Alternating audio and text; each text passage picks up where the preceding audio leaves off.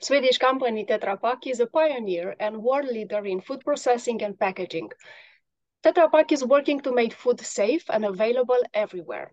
Dragan Rajkovic, Sustainability Director, welcome to Sustainable Living Podcast. Thanks a lot. I'm glad to be here and to have the opportunity to share a bit about uh, what Tetra Pak is doing on sustainability.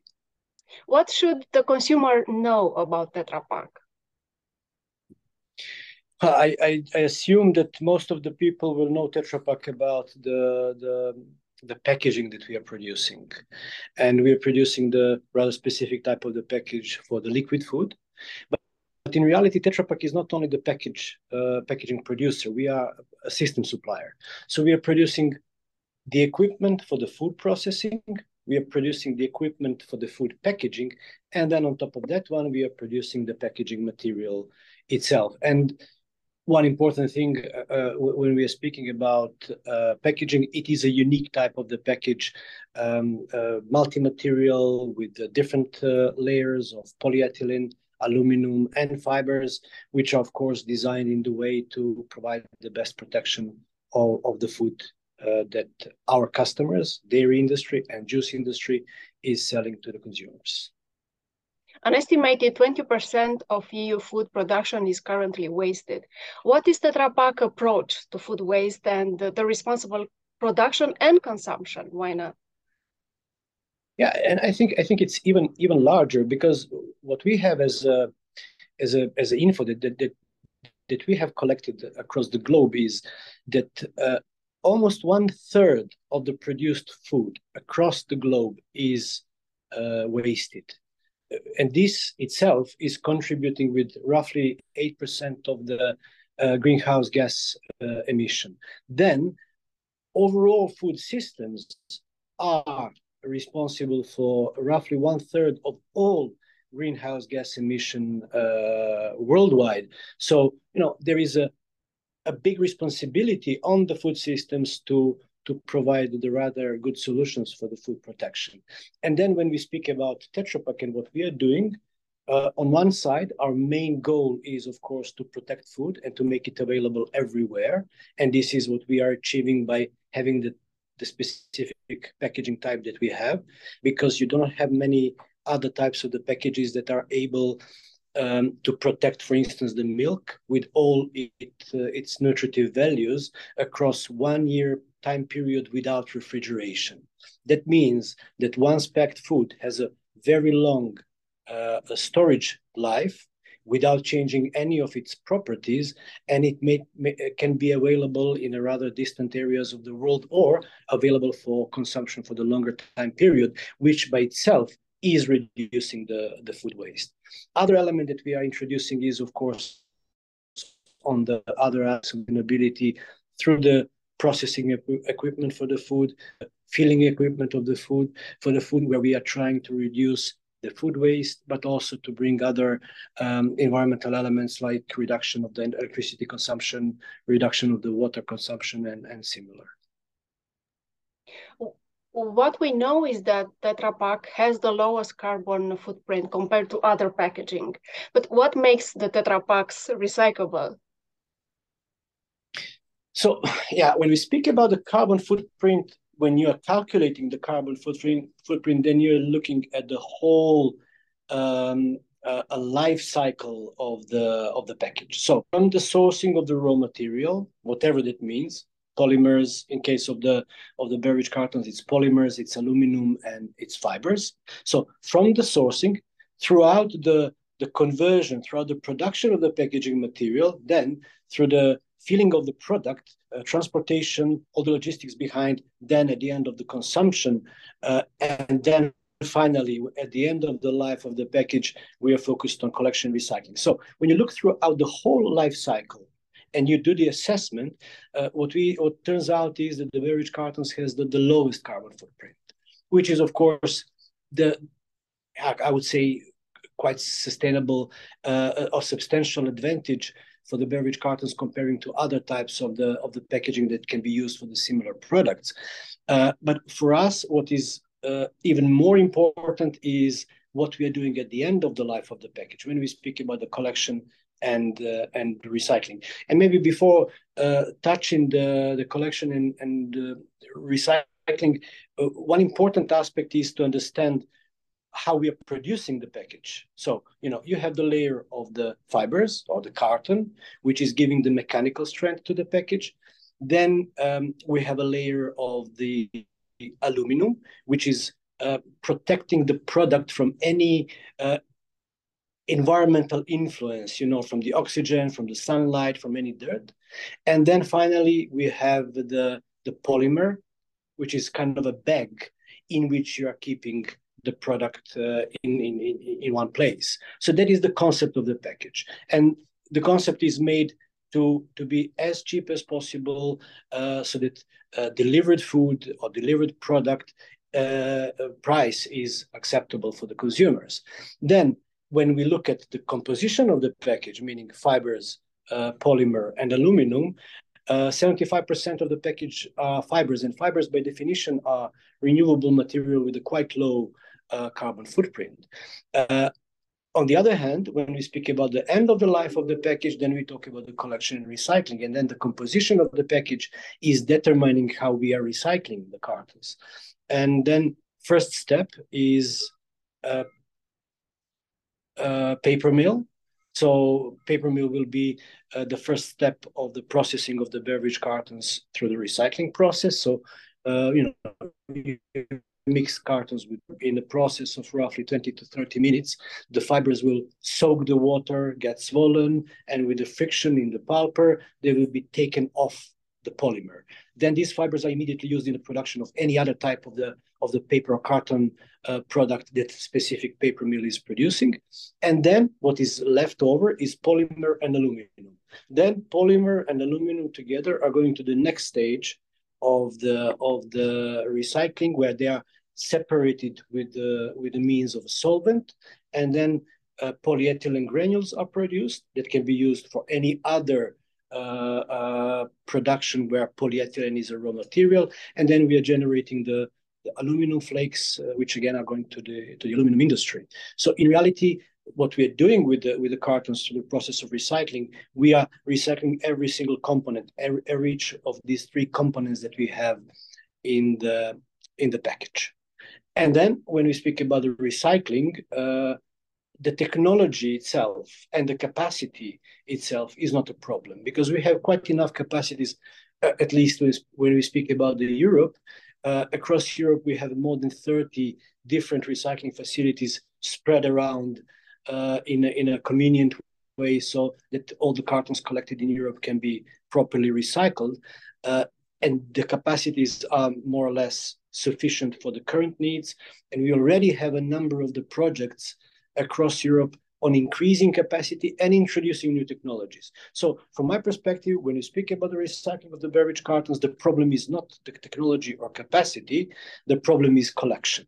And this is where the company has the most of the activities in recent years in that uh, beverage cartons are collected to the highest possible extent with the highest possible quality so that we have a high volumes of the quality material available for recycling.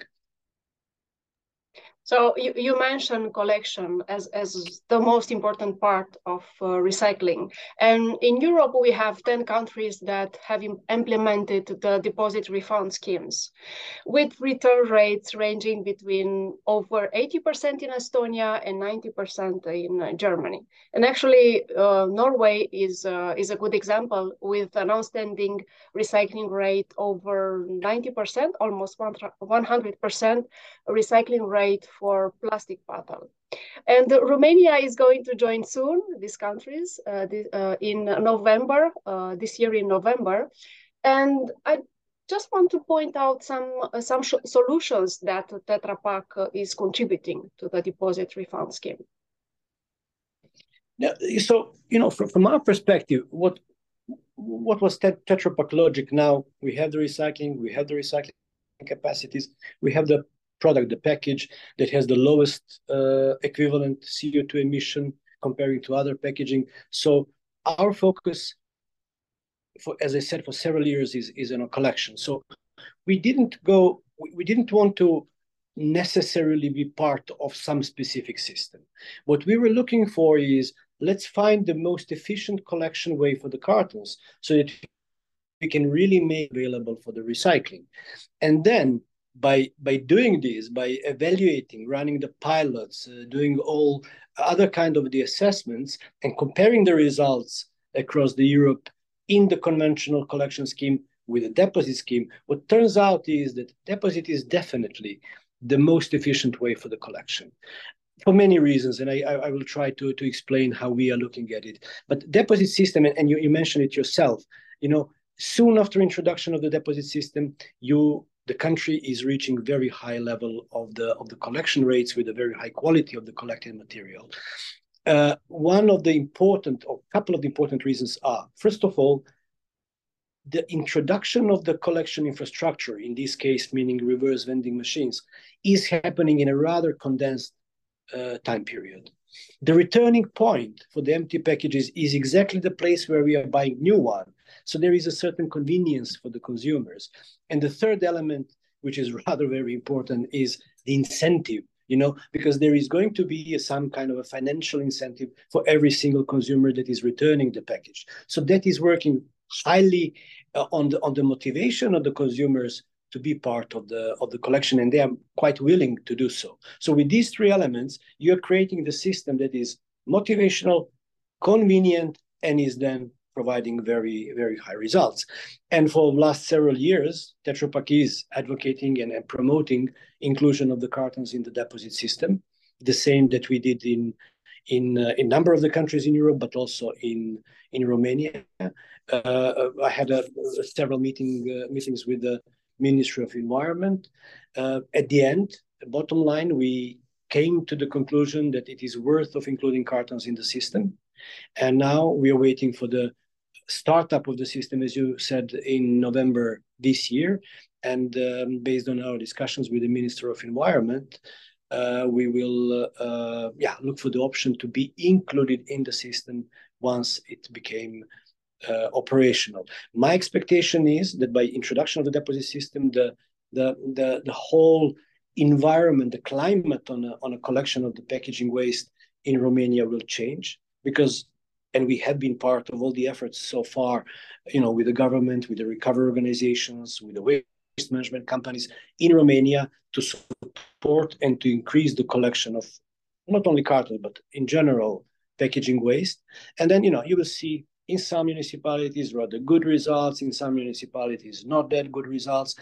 But the problem was that the system was simply not developing as fast as uh, uh, the, the legal expectations were, and as fast as we as a company would like to see the growth of the carton collection and, and recycling. And again, that was the main reason why we were turning to the deposit system and having then continuous discussions with the with the Ministry of Environment. And I'm I'm hoping and looking forward uh, um, for the cartons inclusion at the end of this year. You already mentioned that the deposit system is, is a is a good solution in recovering the the materials out of the market.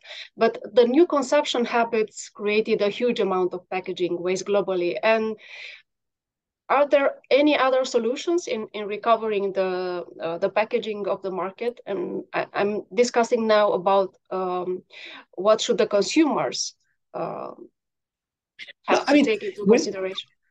Yeah, yeah, I, I perfectly understand. I mean, in general, you have two two options: either going through the deposit return system, where you create an incentive for the for the consumers with a specific infrastructure behind through the reverse vending machines, or maybe smart bins or or manual take back doesn't matter, but you're you're providing a very specific infrastructure for the return, or you develop the conventional system where you have the bees in front of the houses or, or bins at the curbsides or sometimes bags depending now from country to country you might have a little bit different uh, solutions but that is the concept so there is a place where we as a consumers can return the, the empty package. What turns out is the deposit system is providing much higher uh, return rate than the conventional system. But in some countries, for instance, in Belgium, even the conventional system is having the results above the 90% uh, return rate uh, when you speak about the packaging waste. So it is possible to have a very, very high results. Though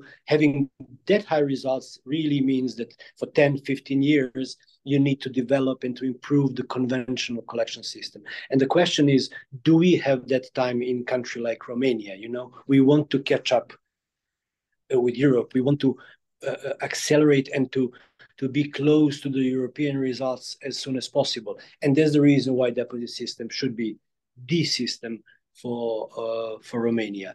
And now, when we speak about the consumers' participation, you know, it turns out, and, and again, from the experience that we have from other countries, it is always uh, about the awareness of the consumer. So I would say two elements awareness and incentive. Because you will have a number of the consumers that will return uh, the empty package into the right place simply because they are environmentally conscious, they're aware of the impact that they have on a climate change or whatever, on the environment as such, on a littering, and they will be rather uh, uh, uh, focused on returning the package to the right bin or to the right bag. But then we will always have a significant portion of the population that will, you know, be either not informed or not motivated. So in cases where the motivation is a lack, then I would say a couple of things needs to be done. One might be the incentive through the deposit system because it turns out it is working quite well. But the other one is continuous education. And this is something that needs to be done from the government level, from the local authorities, from the municipalities, but also from the companies who are placing the products in the market. We need to, to work on increasing awareness through different educational campaigns, whatever. Is it a local campaign or is it a countrywide campaign? Less important, you know, these are just two different approaches to the to the same uh, subject. But we need to explain to people why they should return the empty package. What are the benefits for them? What are the benefits for the country? What are the benefits for the environment? And what we have learned through several projects that we had in several countries in Europe is whenever we start up with this type of the campaigns, we immediately see a rather positive positive result. And again, I will finish with this one. I personally strongly believe in providing the financial incentive because then you really see a step change in the motivation of consumers it is clear that we have a long journey ahead toward a more sustainable and resilient society. And that for that, we need collective actions, as you mentioned, from the consumer, from the authorities. We also need, uh, need innovative products like your packaging and new operating models. And from my understanding from this dialogue with you, Dragan, is that we we just see how Tetra Pak as an industry leader remains committed to doing its part in doing what it can do to support food and beverage uh, industry. So Dragan Rajkovic, thank you for being here with us at the Sustainable Living Podcast. Thanks a lot for having me. Thank you.